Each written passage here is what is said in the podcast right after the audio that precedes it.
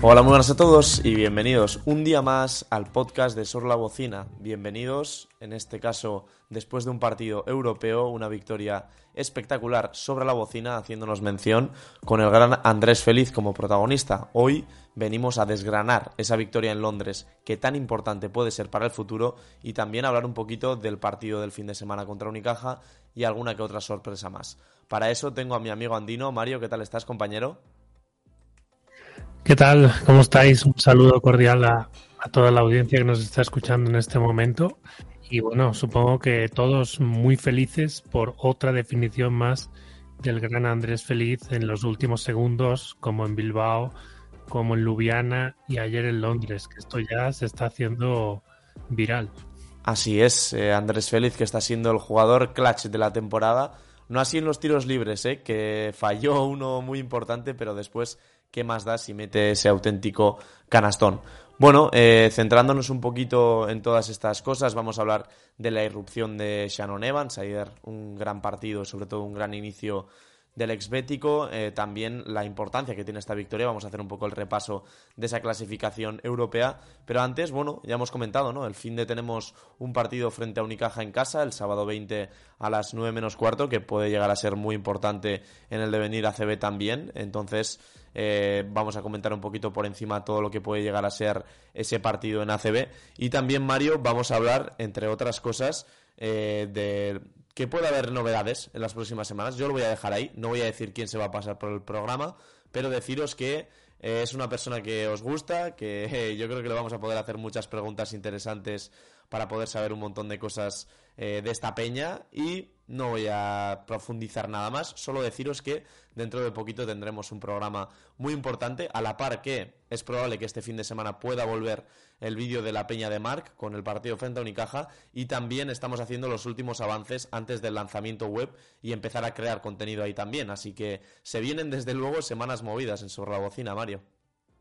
Sí, mucho contenido muchas novedades, como ya comentamos a inicio de año, e incluso también el Twitch que tendremos con un Xavi Ballesteros que ayer tuvo una narración épica del desenlace del partido. Así es, haremos un Twitch con Xavi Ballesteros, ya sabéis, el 28 a las 8 de la tarde, en donde comentaremos un montón de cosas. Eh, Paul ya ha preparado el guion y tiene muy buena pinta, la reacción a highlights, vamos a hacer valoración uno por uno de los jugadores de esta temporada, poner notas, fichajes, bueno, un montón de cosas que podremos hablar con el bueno de Xavi, que como bien comentas Mario, ayer narró una canasta de manera épica, luego tenemos varias cosas de eso en la sección de Twitter, pero antes de eso vamos a meternos un poco con lo que fue el partido, ¿no? En un encuentro frente al London Lions donde la peña se jugaba muchísimo, ni 3.000 personas atendieron al de Copper Box Arena eh, para ver a los hombres de Petar Bosic, que bueno, eh, sucumbieron ante una peña que, como digo, pusieron un ritmo de inicio muy alto, consiguieron eh, tener la dinámica y el partido por las manos desde muy pronto. De hecho, con la titularidad de Shannon Evans al lado de Andrés Félix conseguimos mucha verticalidad en esos primeros minutos y con un buen entendimiento con la zona interior, donde partieron como titulares un Brodzianski y un Antetomic que estuvieron muy bien durante todo el encuentro. Pues bueno, conseguimos una renta incluso de 2-14 inicial, ¿no, Mario? Que fue una de las claves, sin duda, eh, para que luego pudiésemos jugar con esa ventaja durante todo el partido. Totalmente, o sea, el inicio fue fulgurante y además la, sensación que me dio a mí es que London Lions iba con la, con la expectativa, ¿no? Iba un poco a medio gas a ver cómo iba el inicio del partido, sabiendo que la Peña siempre le cuesta este tipo de primeros cuartos, pero sinceramente fue una gratísima sorpresa la velocidad que le puso Shannon Evans sumado también a bueno pues a, lo, al, intento que, que, buscaba ante Tomic de frenar un poco a Olaseni que es uno de los mejores interiores de esta Eurocup y por no decirte que ya está seguido por varios equipos de Euroliga de cara a, la próxima temporada ¿no? y yo creo que la mejor noticia del partido tal vez también es el buen rendimiento de Vladimir Brodziansky desde ese bajón desde esos pequeños comentarios que se recibían de la afición tal vez de los medios, pero el eslovaco está tremendo. O sea, 14 puntos, 19 de valoración, 4 triples y, muy bien tirados. Entonces, te da que tenemos un equipo con jugadores de, un nivel, pues como el año pasado, ¿no? De un nivel que podría estar jugadores que podrían estar o que han estado en la Euroliga en pasadas temporadas. Así que yo creo que muy importante fue ese inicio de 2-14 porque marcó prácticamente el partido hasta casi final del tercer cuarto. Y bueno, Mario, una cosa que también tenía ganas de comentar contigo a raíz de lo de Brodzianski es una reflexión que hicimos aquí en el programa el otro día con, con Jordi, nuestro compañero que hoy no ha podido estar eh, por tema trabajo. El, suelo de este equipo eh, depende para mí mucho de la versión de Brodzianski. Ya dije que para mí era un jugador el cual quizás era incluso el jugador más importante por la confección de plantilla que tenemos ahora mismo en cuanto a su nivel. Es decir, que es el que más necesitamos que esté bien, porque eh, esa versatilidad defensiva y después que es un jugador tan grande pero que tira tan bien, ayer te abre el campo con cuatro triples, esa amenaza, cinco rebotes y acaba con un impacto tan positivo en pista que evidentemente pues hay cosas que en un jugador son difíciles de cambiar o corregir, ¿no? Siempre está el tema de la dureza, la concentración, el ser consistente en defensa, pues son cosas que va a ser difícil, ¿no? Que Vladi cambie de un día para otro. Pero esta consistencia en ataque, esta presencia y ser cada vez más constante, creo que es una de las grandes noticias que puede llevarse la peña de estas últimas dos semanas. Y evidentemente, un Vladi a este nivel hasta final de temporada, creo que es el salto diferencial, ¿no? El factor X de este Juventud si quiere aspirar a las cosas que debería aspirar. Sí, la verdad, es un jugador que ahora mismo se encuentra en su mayor pico de forma claro, hasta final de temporada va a ser complicado que se mantenga, ¿no? Pero igualmente es lo que dices tú. Eh, yo lo pienso más con, con Shannon, que puede ser el jugador que nos dé ese plus, ¿no? Que lo estamos viendo en estos últimos dos partidos. Pero igualmente Vladimir lo que tiene es eh, una cierta irregularidad que, a veces le hace le hace que no sea tan, tan relevante o tan importante. En Girona fue clave en la victoria. El otro día contra Zaragoza, más de lo mismo, uno de los referentes. Ayer fue el que tuvo más valoración y también fue de los más anotadores. Entonces, lo que tiene que hacer es, pues bueno, es continuar con, esta confianza, sobre todo en el tiro exterior, que es donde hace más daño, y igualmente tiene esa capacidad y actitud ofensiva para definir cerca del aro, que al inicio del partido hizo esa, bueno, canasta que al final fue, porque taponaron el lanzamiento, pero son dos puntos que son muy importantes y además para un Juventud que en tiros de dos en la competición de esta Eurocup es de entre los cinco mejores, ¿no? Y eso ya te demuestra que Vladi es un jugador eh, importante. Aquí el problema que le veo, que siempre pienso también, es cuando Vladi se le anula, por ejemplo, el día de Tenerife, cuando Chus Vidorreta consigue anular a Vladi, la peña prácticamente se nubla. Arte prácticamente tiene muchos problemas. Cook también tuvo muchísimos problemas. Entonces, creo que por ahí tiene que ir las cosas a mejorar de cara a los próximos partidos. Y tienes ni más ni menos el sábado un Unicaja que llega imbatido con 14 victorias seguidas. Por eso mismo digo, Mario, que me parece que, claro, es que el Borodzianski que esté a este nivel, ¿no? Y que se pueda desquitar, que tenga esos tiros exteriores, pero después también esa amenaza que pueda aportar también en el rebote, en la defensa, creo que el, suelo de este equipo sube una, una, barbaridad y ese es un poco el objetivo que tenemos que tener hasta final de temporada.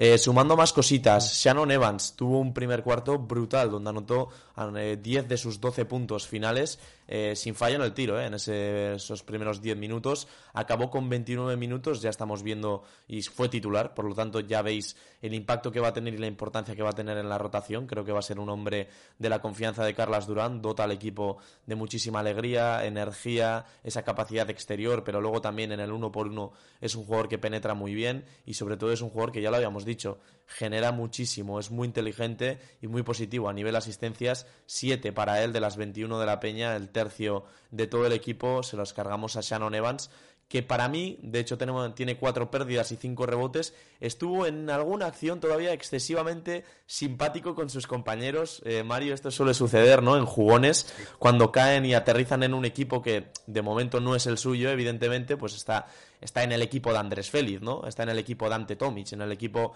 de Andrew Andrews, podríamos decir todavía.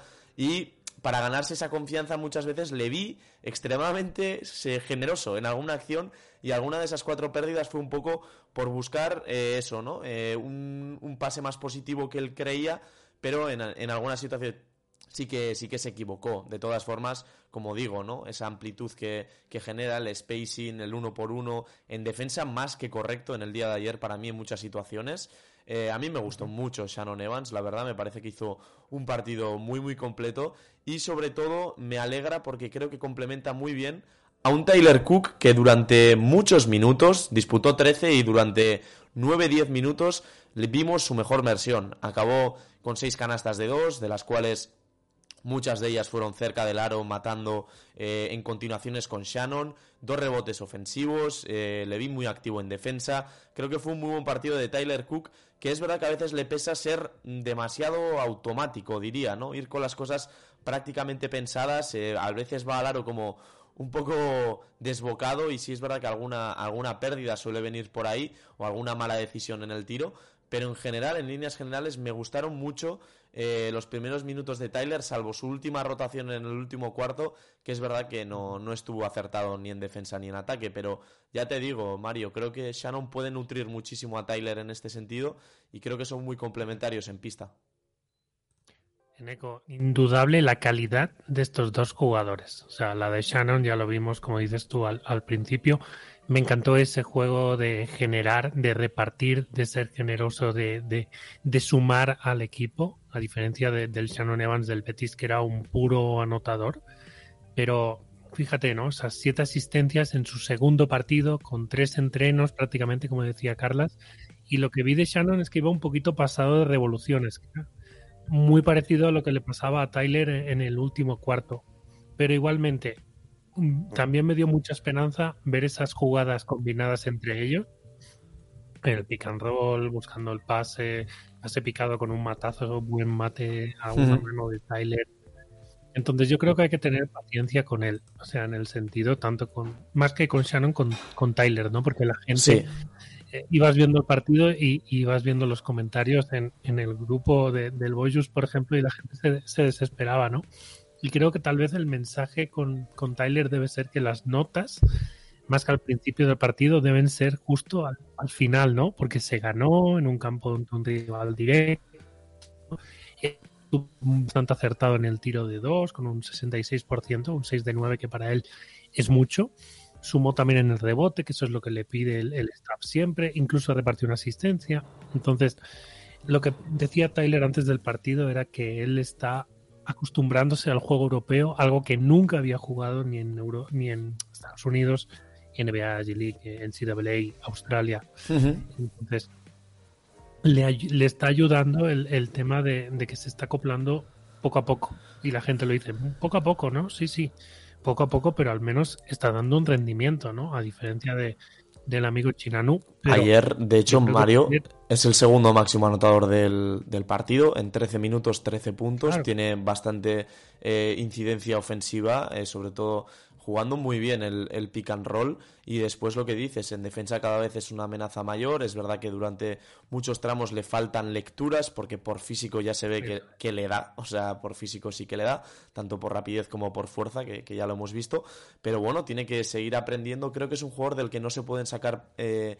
conclusiones en el jugada tras jugada, porque sí es verdad que si coges un tramo de partido de un minuto, puede haber tres o cuatro decisiones casi continuadas de Tyler, pues que a la vista eh, se hacen duras, ¿no? Que, eso, que sí que es verdad que tiene, pues eso, quizás eh, se precipita en ataque y la pierde y luego en defensa, pues o comete una falta que no toca o se come eh, una continuación y es verdad que, bueno, pues igual tiene unos pequeños tramos de partido donde realmente no es más negativo que positivo, pero luego tiene otros muchos también donde creo que pasa todo lo contrario. Entonces, buscar un poco esa, esa estabilidad, ¿no? Yo creo que, que es lo más importante, intentar que este rol de Tyler Cook, pues bueno, en esos 13, 15, 18 minutos que te pueda dar, eh, sea duro en defensa, esos rebotes y sobre todo jugar bien el pick and roll con Shannon, con Feliz y con Andrews, que son dos jugadores con los que me quería meter ahora Mario en este repaso breve que vamos a hacer estadístico, porque es la diferencia eh, en tener un, un, talento diferencial ¿no? en la parte exterior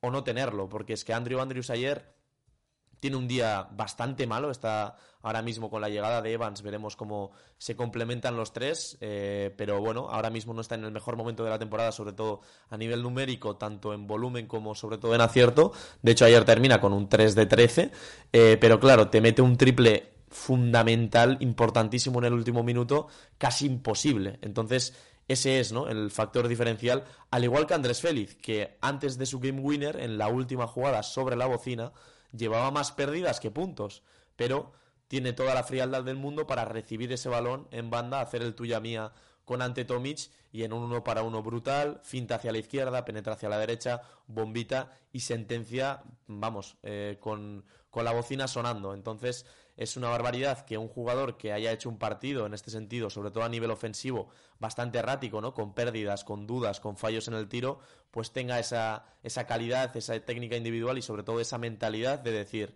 pese a que yo no esté bien, eh, me enchufo este triple como hizo Andrews y enchufo la canasta ganadora como hizo Feliz. Creo que son dos jugadores los cuales incluso estando mal te dan un partido, Mario. Correcto, son muy complementarios. Ya lo dijimos cuando se fichó a Andrews de que tenía un juego bastante parecido, un rol a Andrés Félix y que nos iría muy bien y justo lo, lo vimos ayer, ¿no? Andrews que no tuvo su mejor día y justo también me preocupa mucho lo que dices tú, ¿no? El, lo andaba pensando. Esta llegada de Evans tal vez le va a perjudicar mucho a nivel ofensivo, o sea, pero a su vez puede ayudarnos más desde un punto de vista eh, defensivo, de lectura de juego, que le sigue costando porque el empate del London a 80 sí, es, un gran fallo defensivo. Básicamente se despistó totalmente, un despiste grave. Pero lo que dices tú, ¿no? Ese triplazo espectacular con esa calidad desde la esquina, y ya te demuestra el nivel que tiene Andrews, que también es de, Euroliga, ¿no? Lo que sí veo de Andrew es que hay una evolución, ya sea a nivel defensivo, ya sea en lectura, que se esfuerza mucho más, que está más pendiente, que habla con los compañeros y bueno, eso, quieras o no, ayuda. Y de Andrés, te digo un dato que creo que nadie sabe. Esas seis pérdidas que tuvo en el partido, es la tercera, digamos, peor marca de un jugador del Juventud en Eurocup, en la historia del Eurocup. Joder. Entonces creo que por ahí van las declaraciones de Carlas al final del partido de las cosas negativas de Andrés. Sí.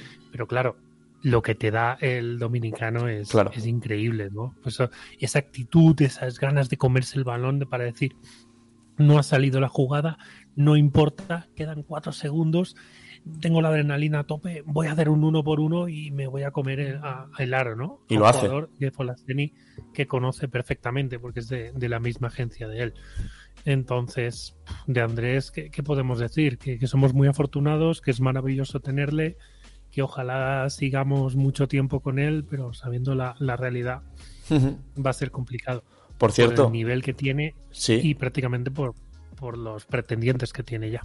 Por cierto, Mario, me gustó mucho la primera parte defensiva de la Peña durante muchos tramos, sobre todo ese inicio del 2-14, evidentemente, pero ni en el primer cuarto ni en el segundo llega London a los 20 puntos, un equipo muy ofensivo también, lo habíamos comentado. Eh, termina el descanso 30-40 el marcador, que bueno, prometía mucho y de hecho, siguiendo con eso, pues hubiésemos recuperado el Averas, que es una cosa que no conseguimos, era muy complicado recuperar esos 11 puntos. En la segunda mitad hubo muchos tramos donde estábamos todavía pues 10, 12, 13 arriba incluso, pero eh, con un buen parcial de, de, Londres empataron a 67. Creo que una de las claves del partido es que con ese 67-67 conseguimos afianzarnos, hacer un pequeño parcial de 0-7 y que Londres no se pusiese en ningún momento por delante. Eso para un equipo que lleva tantos minutos muy buenos, ganando, haciendo las cosas bien, que necesita tanto esa victoria que en 3-4 minutos malos se te vaya todo al garete es muy complicado de gestionar. Entonces, aunque se te vaya, que no te ponga por detrás,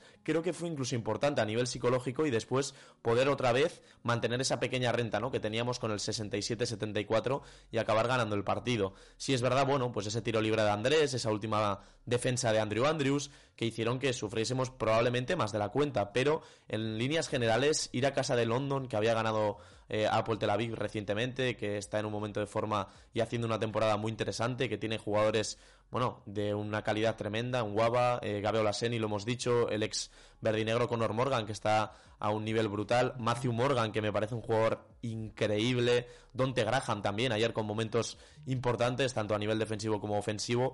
En líneas generales, creo que hacer un partido tan redondo en Londres era complicado Eh, es una pena ese final de tercer cuarto, inicio del cuarto, porque salvo esos 4 o 5 minutos, los otros 35 de la Peña son muy, muy buenos, muy serios y muy completos. Y estoy muy contento con lo que hicimos, Mario, porque evidentemente te quedas con la victoria, que es sin duda lo más importante, pero a nivel sensaciones generales, creo que ante Tomic está cada vez más eh, metido en el juego, cada vez más incisivo, cada vez más cosas pasan por sus manos. Y eso es muy bueno para la Peña, creo que está claro. Creo que Brochanski da un paso adelante, que Shannon Evans cae de pie, que Tyler Cook tiene minutitos, que Andrés Félix, estando mal, mete la canasta decisiva. Hay muchas cosas que se juntan, al igual que un Busquets que sigue sumando. Ayer no lo hemos comentado, pero otra vez muchísimos minutos en pista, 10 puntos con canastas importantes, con esos cortes de línea de fondo que hace con tanta inteligencia, tres rebotes. Bueno, sigue aportando Busquets también a nivel defensivo. Y lo que te decía, Mario, esa primera parte, llegando a los closeouts, defendiendo y forzando tiros muy forzados o en últimos segundos de posesión, forzando pérdidas. Eh, esos tiros exteriores de London también, cuando eran liberados, no entraron, que era una cosa que este año no nos estaba pasando. Llevamos bastante a la línea a London, pero bueno, en líneas generales creo que esa primera parte fue muy positiva y en, en cómputo general creo que la Peña hizo un muy buen partido, porque ganar en esta pista es muy complicado y quieras o no, es verdad que tuvimos malos momentos, pero hay que quedarnos con las cosas positivas, Mario.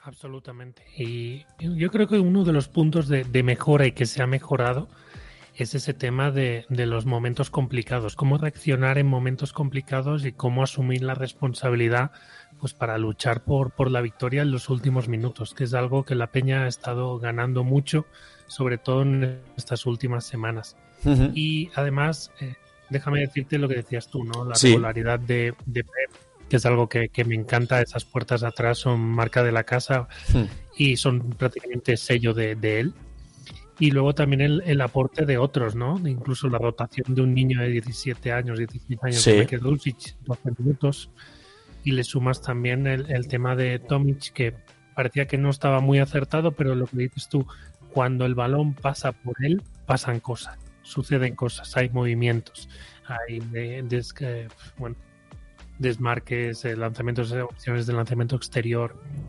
Entonces, ante parece que poco a poco se, se está encontrando con sí mismo, aunque estaba bastante desesperado, sobre todo, como decías tú, en ese buen primer cuarto con, uh -huh. con el marcaje que, que, le hacía Olaseni, ¿no? Incluso sí. una jugada que se fue al suelo, que uh -huh. parecía un, una falta tremenda de, de Olaseni porque le empuja y, y, se para con la falta de Busquets que parecía intencionada, pero, pero bueno.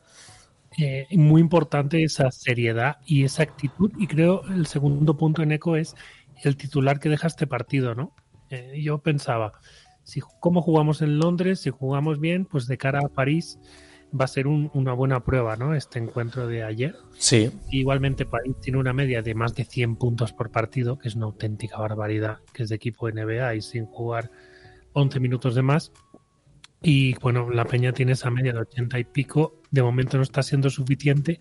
Así que lo que está claro para el partido contra el primero de grupo va a ser defensa, defensa, defensa.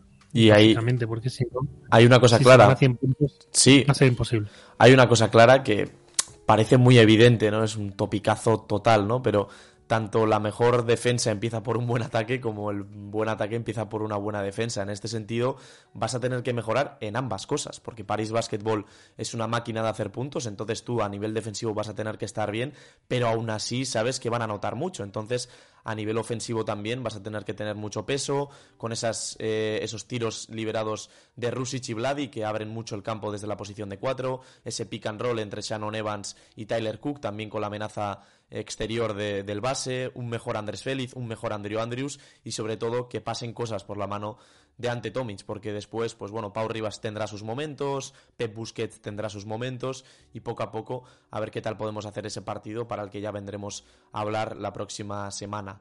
Eh, haciendo un poco eh, un repaso general para ya cerrar el tema europeo, vamos a escuchar declaraciones de Tomic, Andrés y Carlas Durán para cerrar el, bueno, el, la carpeta europea y entrarnos un poco más en tema Twitter y ACB. Mario, te, te, quería hacer una pregunta antes de repasar la clasificación y partidos y ir con las declaraciones. Eh, no sé cómo estás viendo tú, es una cosa que creo que contigo no lo he hablado aquí en el programa, el listón arbitral con Ante Tomic, eh, a nivel europeo, sobre todo en Eurocup. Pero es una cosa que a mí principalmente me preocupa, porque está mal decirlo, ¿no? Pero por algo eres la peña y por algo tienes ante Tomic. Creo que en ese sentido todos también merecemos un, mínimo de respeto, ¿no? Ya no estoy pidiendo que tengas más respeto eh, que, me da igual, que el Wolves Vilnius que fue creado hace un año. Pero claro, es un club con mucha historia, es un jugador de una talla tremenda que ha sido importante en Barça y Madrid anteriormente y en la Peña y ahora y me da la sensación que el listón con el que se pita es incluso más bajo que a jugadores de una talla más baja, digámoslo alto y claro. Entonces, no sé si es algo ya que, viene de serie, que es un poco frustración de ante Tomic y que los árbitros también saben de eso, entonces igual le pitan algo menos, es que no lo sé, pero sí que veo yo una clara tendencia a en partidos europeos. Eh, claramente, si quieres cortar el juego de la peña, falta Tomic, falta Tomic, falta Tomic, porque le pegan un montón. Y esa, toda esa cera que le dan no la veo yo reflejada en tantas faltas pitadas. Entonces, no sé si tú crees que es algo ya que es una tendencia, que es casualidad, que es causalidad, pero creo que es algo bastante curioso, ¿no? El respeto arbitral a, una leyenda como Tomic y a un equipo como a La Peña, en caso europeo. Sí, igualmente Jordi ayer lo comentaba, ¿no? El hecho de que estos arbitrajes, los árbitros de ayer eran, eh, bueno, colegiados, expertos que, están en la Euroliga y claro, en la Euroliga el contacto es mucho más permisivo. Entonces eso me llamó la atención, me fijé bastante y dije, pues, pues sí, la verdad es que dejaron, dejaron mucho juego, que, siguiera el juego, todos los ataques, defensas, y pasó bastante rápido el partido. Igualmente, lo que dices tú de Tomic, también me he fijado este año, que no es que no le tengan mucho respeto, yo creo que le han estudiado y a partir de ese estudio saben cuándo eh, le pegan duro y cuando también pues hace un ese aspaviento o movimiento cerca del aro. Creo que por ahí va la cosa. Igualmente también cuando hace el, el pick and roll o el, bloqueo para el pick and roll. Muchas faltas en ataque, ¿no? Le pican Sí. Y yo pienso, oye, si comparamos, claro. a Tavares no le pitan esos bloqueos. Y... por qué a Tomic le están pitando esos bloqueos, no? Y la de cosas que hace bien Tomic, pero muchas veces tampoco los mete muy duros, digamos, ¿no? No es un jugador que sea muy burro en ese sentido. Yo entiendo que hay Tyler Cook, que a veces va sobreexcitado, que va con mucha fuerza, ¿no? Que, que casi parece que en algún bloqueo no controla su cuerpo incluso, porque es un, vamos, es que es un animal, es físicamente un privilegiado, entonces sí que es verdad que muchas veces igual se excede un poco en esos bloqueos. Yo lo entiendo. Ya me parecieron extrañas las faltas en ataque pitadas en bloqueos a Andrews o a Feliz, ¿no? Porque sí que también hubo una falta, recuerdo, a final del partido a Andrew Andrews en un bloqueo indirecto, que no sé yo.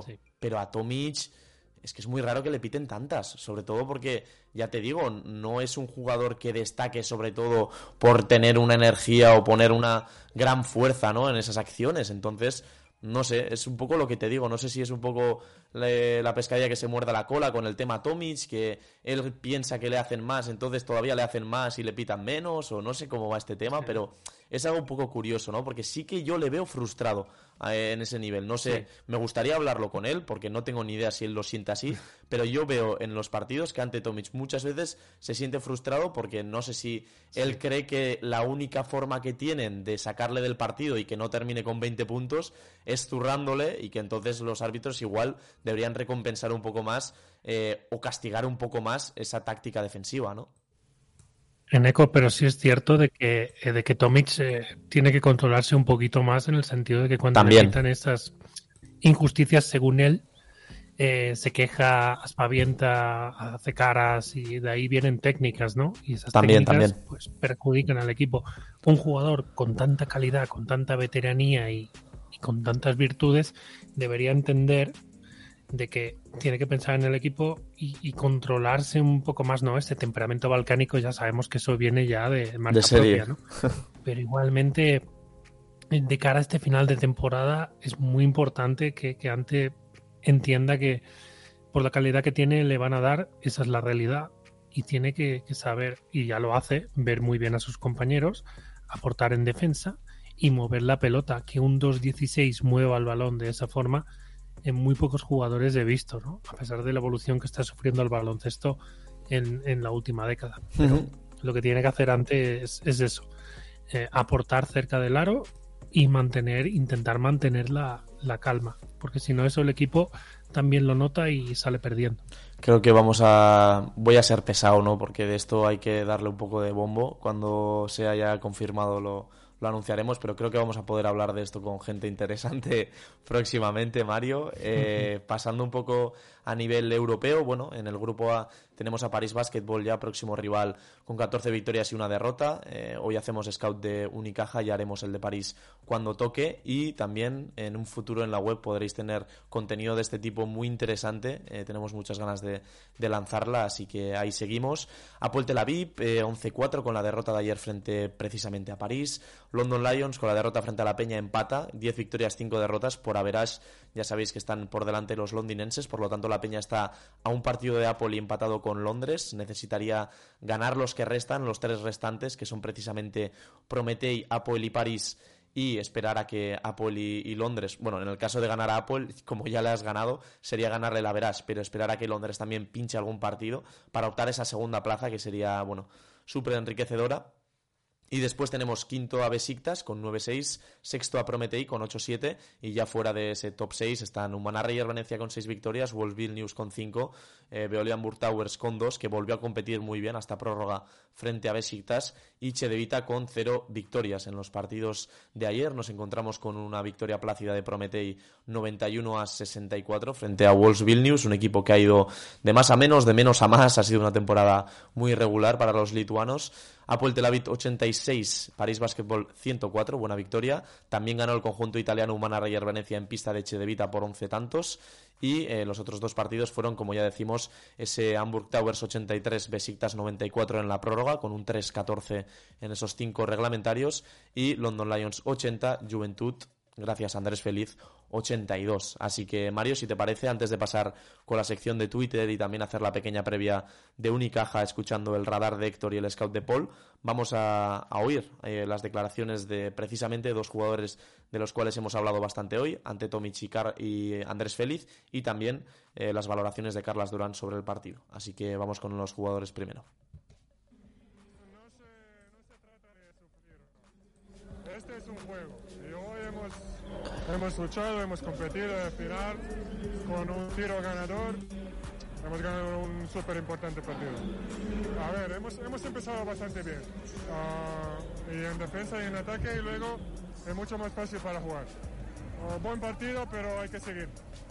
Ah, no sé, ahora en este momento no sé los, los otros partidos cómo han acabado, pero nosotros tenemos que mirar nosotros mismos. Intentar ganar los partidos que quedan y, Emocionado, emocionado. Ha sido un partido duro, pero gracias a Dios sacamos la victoria al final. Sabíamos que la dificultad de esos partidos, fuera de casa, yo creo que era sumamente importante cerrar duro. Obviamente empezamos muy fuerte, ellos reaccionaron, hicimos, eh, cometimos muchos errores, pero pudimos cerrar con la victoria, que era lo importante. Vinc molta gent de la penya i s'ha tornat a sentir molt el nom de la penya fora de casa i si empatim massa eh, amb errors nostres, amb també talent de London, que ho està fent molt bé, però estic molt content. Setena victòria seguida, eh, no sé si ja matemàticament estem entre, entre els millors, però ara podem lluitar eh, per seguir creixent a la classificació, ara tenim un partit al Hapoel, però lògicament també hem de millorar moltes coses, tenim el partit controlat i, i els hem permès tornar, però en molts moments crec que l'equip ha jugat molt bé, el Xan un poc a poc van entrant i a veure si som capaços de, de seguir sumant jugadors i sobretot bon joc. Sí que crec que hem d'aprendre, hi ha hagut un moment que l'arbitratge no ens ha... Bueno, ens ha pitat molt malament, s'ha de dir també, i, i ens han castigat amb molts contactes i nosaltres ens hem desconnectat. Bueno, eh, pues ahí también, Mario, tenemos a, a Carlas Durán hablando sobre el tema del, del, arbitraje en última instancia, un poco sus, sus impresiones del, del, partido. También hemos escuchado a Ante y a Andrés. Y si te parece, vamos a pasar con la sección de, de Twitter, que hoy tenemos bastantes cosas que comentar.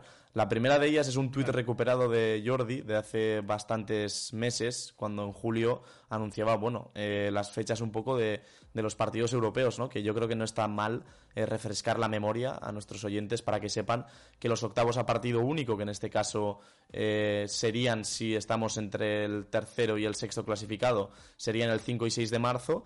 Habría que ver también el rival, evidentemente. Si nos colamos en la segunda posición, no jugaríamos esta eliminatoria, recordarlo.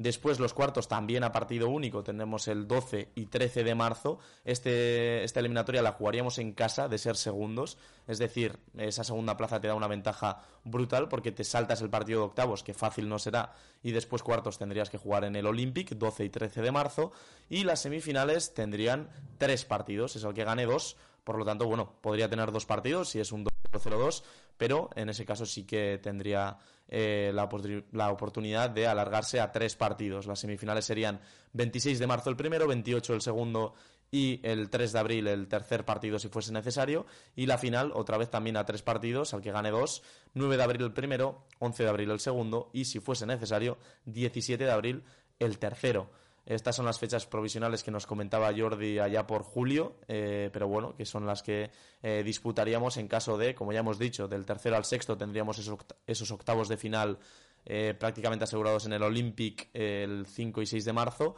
y si no, eh, Mario, eh, si podemos colarnos entre los dos primeros, que sería muy complicado, pero todavía estamos vivos, pues iríamos directamente a cuartos. Esto es una cosa muy buena de, este nuevo formato, interesante y también recordar lo de las semifinales y final, que no hay que ganar un partido, sino dos. Bueno, yo creo que tenemos que seguir soñando. Ya Andrés no, nos invita partido a partido y es súper importante el, el, hecho de mantener esta regularidad, esta confianza, eh, evitar las lesiones, ojalá los picos de forma en el momento clave que va a ser ese mes de marzo, abril, eh, incluso hasta mayo. Incluso como comentaba ayer Jordi, ¿no? El, el, premio de esos dos primeros clasificados si Mónaco no se clasifica para el playoff en la Euroliga. Que esos es. dos equipos en un principio irían a jugar la próxima Euroliga. Entonces es un, un, caramelo, es un premio muy grande y ojalá estemos listos y preparados para luchar con, con quien venga, ¿no? Ya sea en el Olympic en octavos, incluso también en cuartos, que creo que tal vez un partido en cuartos contra el Aris de Salónica o contra el Trento italiano, o sea, quieras o no, es, sí, sí. es nivel y, y no va a ser fácil, a pesar de la gran diferencia que hay entre el grupo B y el grupo A. Sí, pero ya comentábamos que hay equipos en el grupo B que a un partido son, son muy peligrosos también. Después otro tuit que teníamos recuperado desde nuestra cuenta de Sor la Bocina, nuestro corresponsal y enviado a, a Londres junto a Chay Ballesteros Salva. Le mandamos un abrazo desde aquí. ¿Cómo grabó eh, la canasta de Andrés Félix? Vamos a escucharla.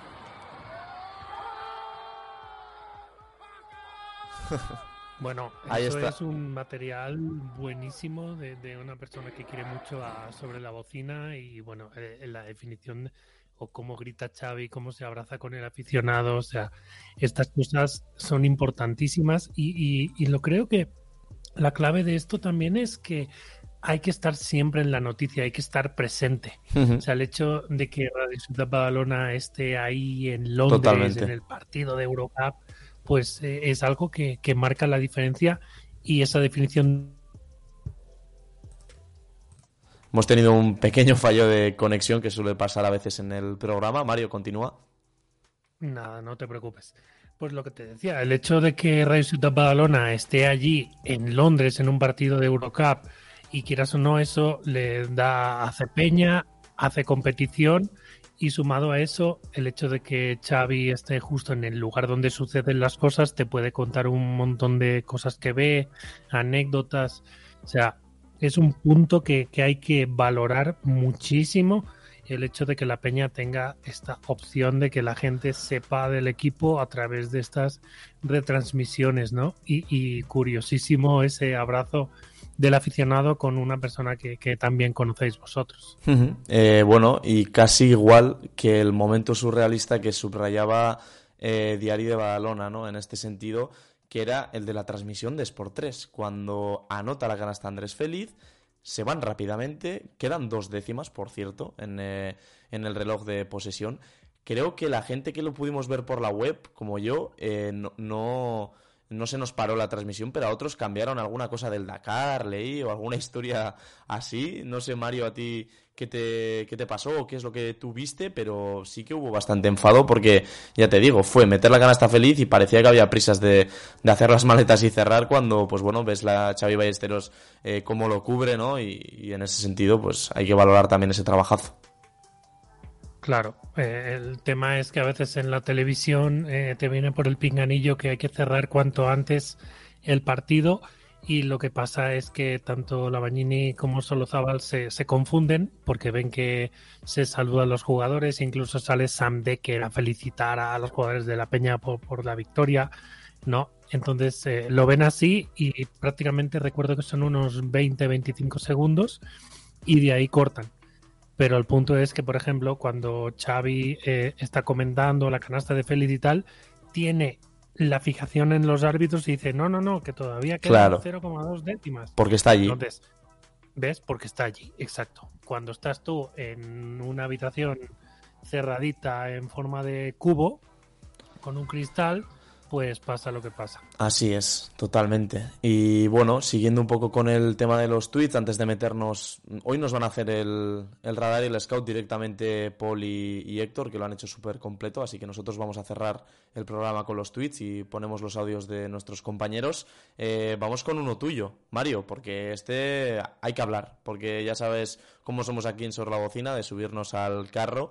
Y las últimas visitas a Inglaterra, bueno, con la victoria en Guildford Heath, eh, Surrey, como dijiste, en la Liga Regular Jornada 2 de la ULEP Cup eh, 7-8 por 61 a 95. Acabamos la consecución del título. También la Final Eight en London con, cuatro victorias eh, en la ANGT de 2012-2013. Ganamos el título ahí con los chavales, con Alberto Avalde celebrando.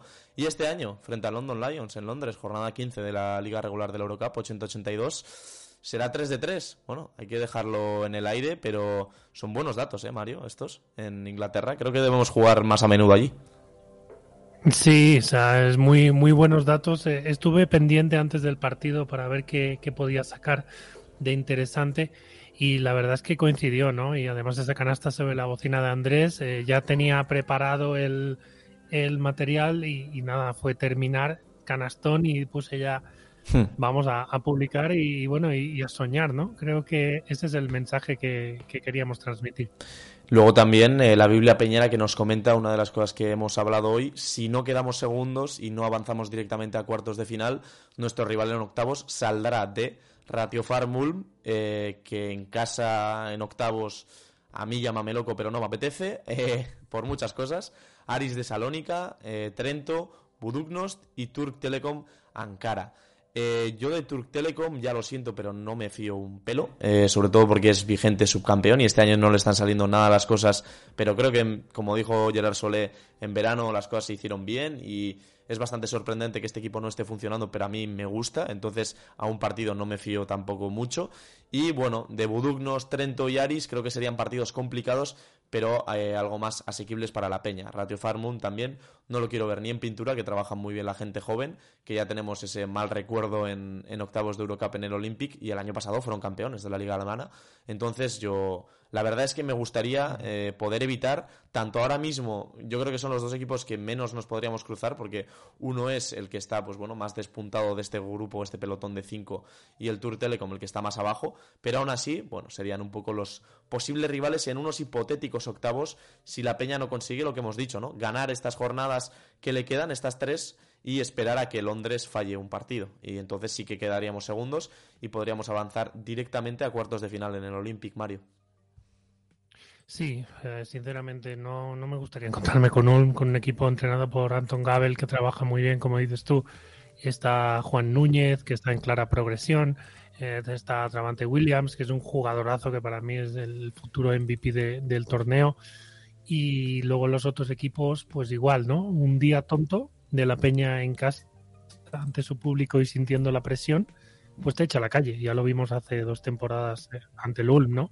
Entonces no hay que relajarse y, ir partido a partido. Esa es, esa es la realidad, ya sea en octavos o ya sea en cuartos. Ayer fuimos partido a partido y se ganó en Londres. Así es. Eh, luego, por destacar algún tuit más, eh, puse yo mismo, eh, Ya lo hablamos ayer con Gerard Sole y Jordi Vallen sobre la bocina. El salto cualitativo con la incorporación de Evans es impresionante y se nota muchísimo que el equipo está más rodado y ha conseguido encadenar entrenos con casi todos disponibles. Buena pinta en el día clave, nos decía Gerard Sole también contestando ese tuit es que es muy bueno, es así de simple. Eh, un poco en el resumen del fichaje de Shannon Evans. Ya cerrando un poco el tema de Twitter y vamos a ir a escuchar eh, el radar de Héctor sobre esta ACB para ponernos un poco en contexto de la competición antes de esta jornada que tenemos por delante, que será la número, si no me equivoco, 19. Sí, eso es. Eh, después del 9-9 que tiene la Peña en el casillero, empatado con Lenovo Tenerife y Baxi Manresa en esos puestos eh, de playoff. Eh, ahora ya hay que mirar a, playoff, ya no a Copa.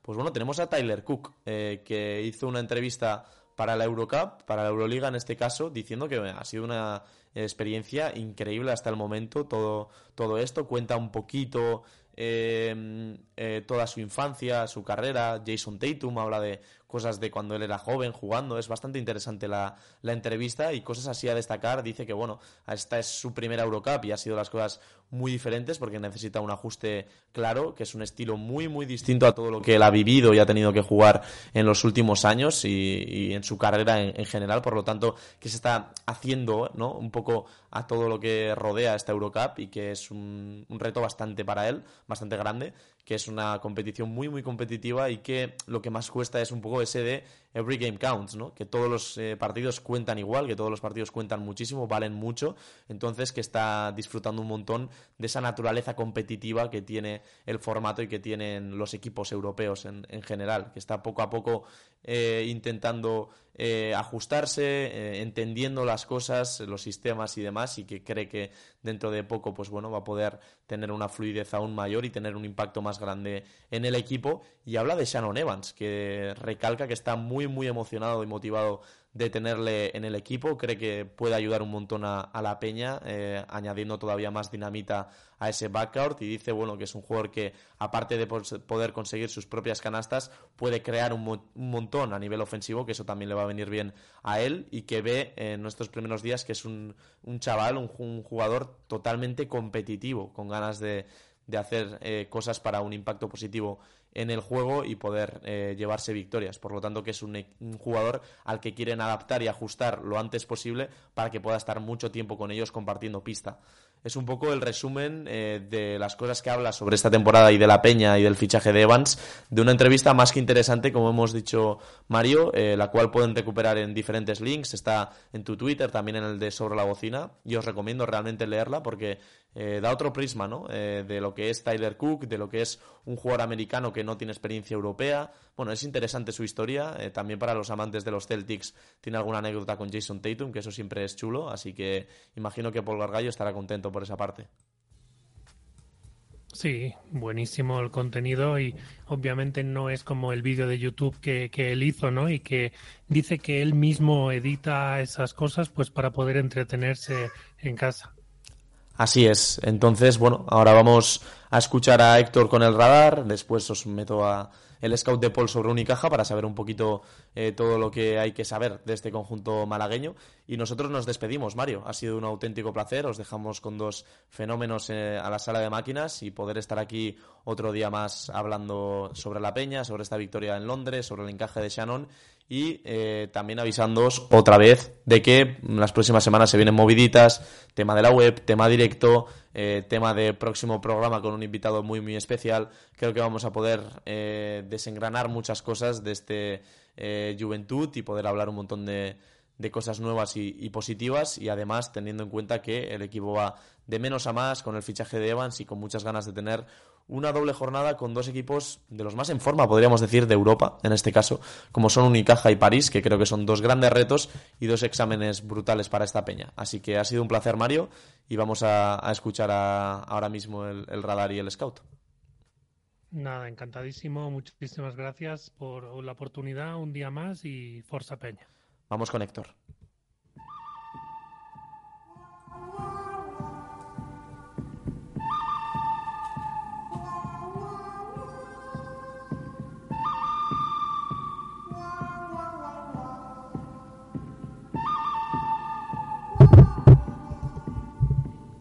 Hola chicos.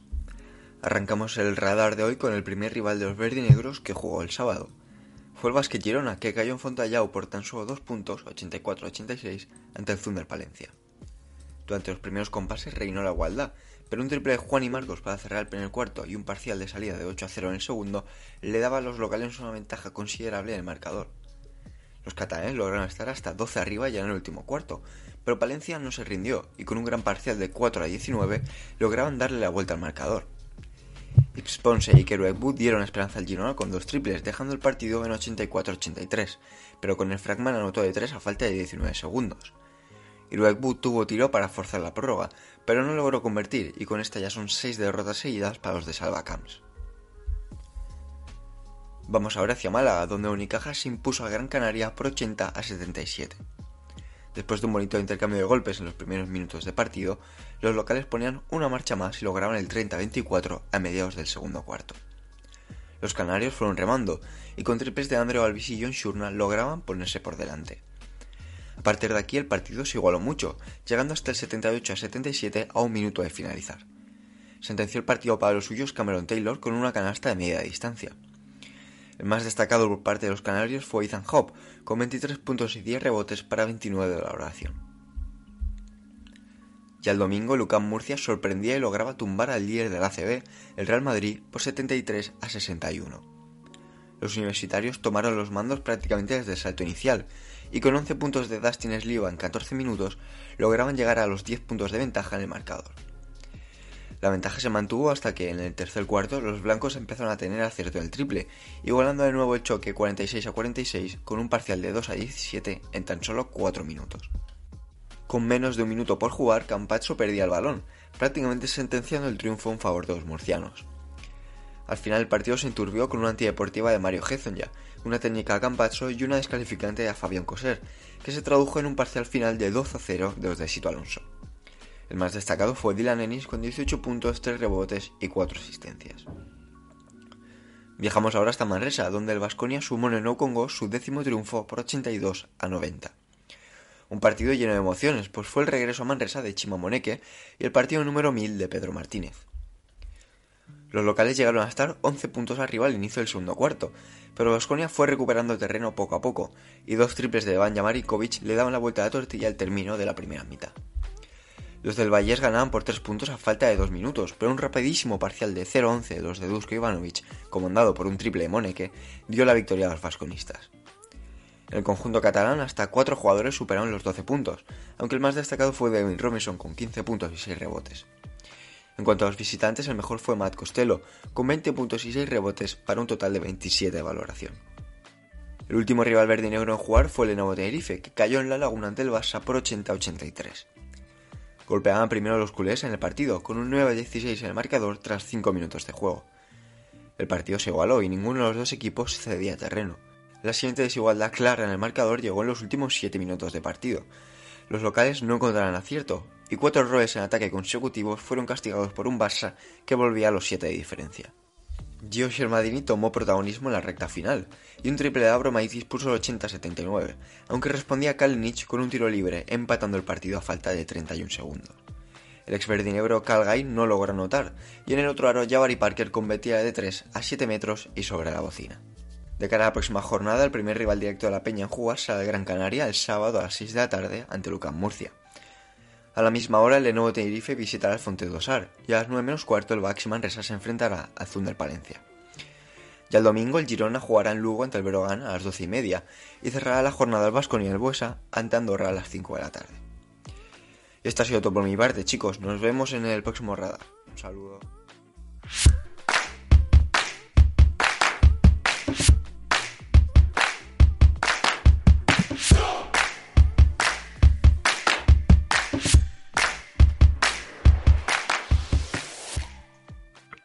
Hola a todos, soy Paul del Scout de Pollo y vamos a hablar sobre el Unicaja de Málaga, nuestro siguiente rival en la Liga Andesa. Y hablamos ahora de un rival que es maravilloso, un, espectáculo verlo jugar y, es una oda al baloncesto, para, para así decirlo, ¿no? Eh, en tema de resultados van segundos en ACB con un récord de 15 victorias y 3 derrotas y eso que empezaron con, un récord de 1-3. Desde entonces 14 victorias seguidas en ACB para, para colocar dicho récord que tienen ahora. En la Basketball Champions League también están bien, eh, están en la ronda de 16 después de quedar primeros en la fase de grupos y sin lugar a dudas es el equipo más en forma de la CB, pues por esta racha de victorias, ganando a equipazos como el Madrid, ganó al Barça también fácil y, no, hay, no hay tutía en esto. Y es que el Unicaja es un tremendo equipazo. Es un equipo que perfectamente podría estar compitiendo en Euroliga, eh, equipo de playoffs, me apuras. Y, todo esto es gracias a que tiene una plantilla muy buena, un juego colectivo brutal, un entrenador que es de los mejores en ACB y un ambiente que se respira en el Carpena, pues, pues también muy, muy positivo. Eh, su ataque es élite, comparte muy bien el balón, tiene muchísimo talento individual y encima todo esto se le suma que tiene una efectividad letal. Buscan mucho las esquinas en estático para los tiradores eh, y sobre todo en esquinas es donde más porcentaje elevado tiene, con más de un 45% en ambas, en ambas esquinas. Pero su filosofía es correr y el equipo, por lo tanto les gusta mucho correr. Es su primera opción, si pueden correr estás muerto. Pero en estático buscan bastante y generan bastante, sobre todo en estas situaciones, de las salidas de Kalinowski tras bloqueos indirectos. Pero bueno, en, ataque su juego es muy compensado, tanto tiran de tres como en la zona como medio distancia, te penetran, comparten muy bien el balón y es un ataque muy colectivo. En defensa aún son mejores de lo que son en ataque, son una monstruosidad, para mí la mejor defensa de la liga y sus números lo alaban, ¿no? Eh, permiten muy pocos puntos en el equipo que menos puntos permiten en la ACB, fuerzan muchísimas pérdidas, el equipo que más pérdidas fuerza en la ACB y bajan mucho los porcentajes de tiro. Aparte dificultan mucho la rotación de balón, ya que los equipos cuando juegan contra Unicaja hacen pocas asistencias y todo esto es gracias a una defensa física, rápida y muy trabajada por parte táctica de, de Ivonne Navarro.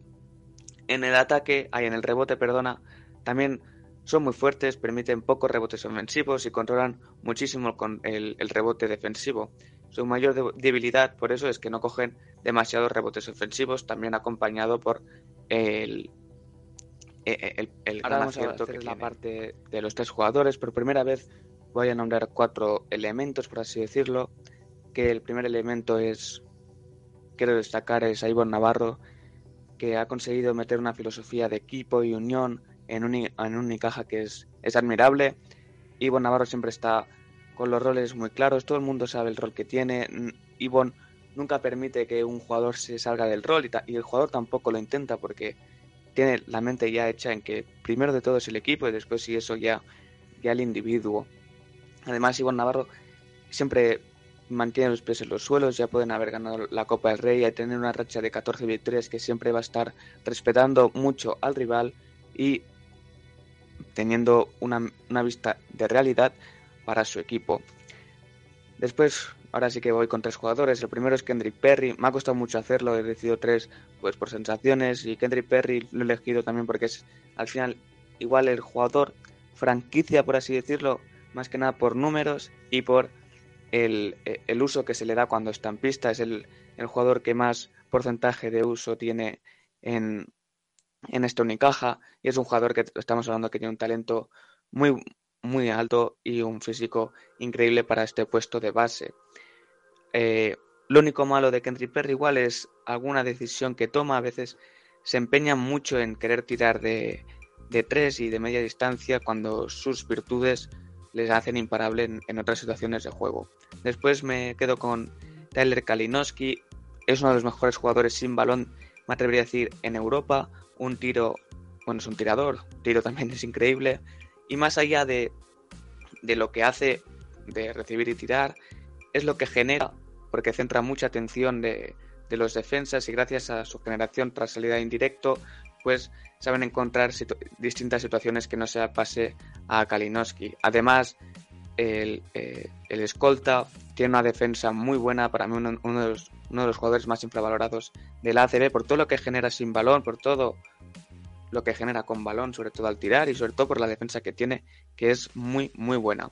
Y por último me me quedo con, con Will Thomas, y es un veterano, pero cada vez que pisa, pisa cancha eh, tiene un impacto increíble, es un jugador listísimo que donde no le llega el físico le, llega la cabeza y cada, cada día que sale da, da, da, una clase para todos en cómo se juega al poste, al, al poste bajo, cómo se pasa el balón y cómo se juega en, en esta Liga ACB. Es un, donde creo que pueden estar las claves para, para ganar este partido.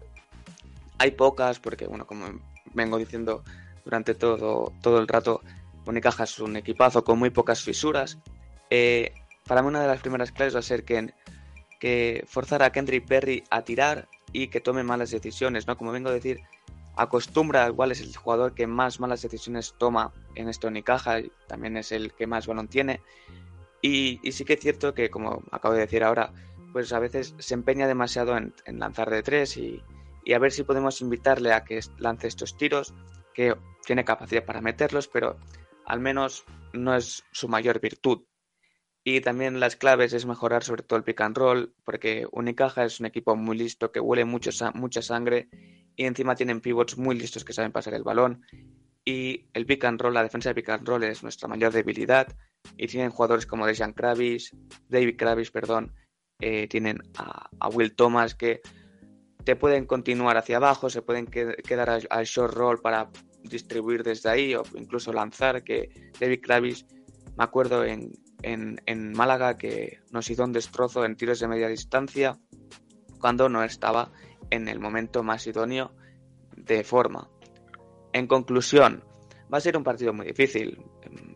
Estamos hablando del mejor equipo del ACB actualmente, aunque no vaya primero, pero también son los, los los partidos que nos gustan jugar a nosotros en casa contra un equipo potente y fuerte y al final son 40 minutos de básquet donde todo puede pasar, incluso puede pasar algo que parece imposible, que es que el Unicaja pierda. Y a ver si con el empuje de Olympic podemos cortar la racha de 14 victorias seguidas de Unicaja, que casualmente y curiosamente empezó contra nosotros. Y nada más, este es el Scout Depot de Unicaja, espero que os haya gustado y nos vemos en la próxima. Adiós.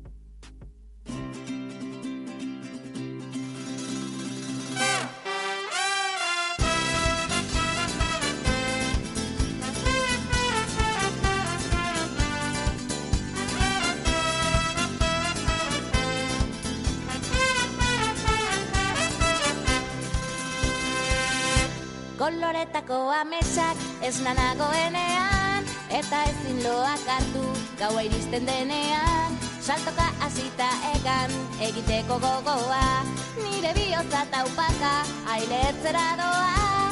Elkarrekin hankazkora buruz bera jartzean tunelean sartu eta irrintzika astean. Itxilorekin pultsera egin dizudanean begietara begira hause nahi dizutezan Maite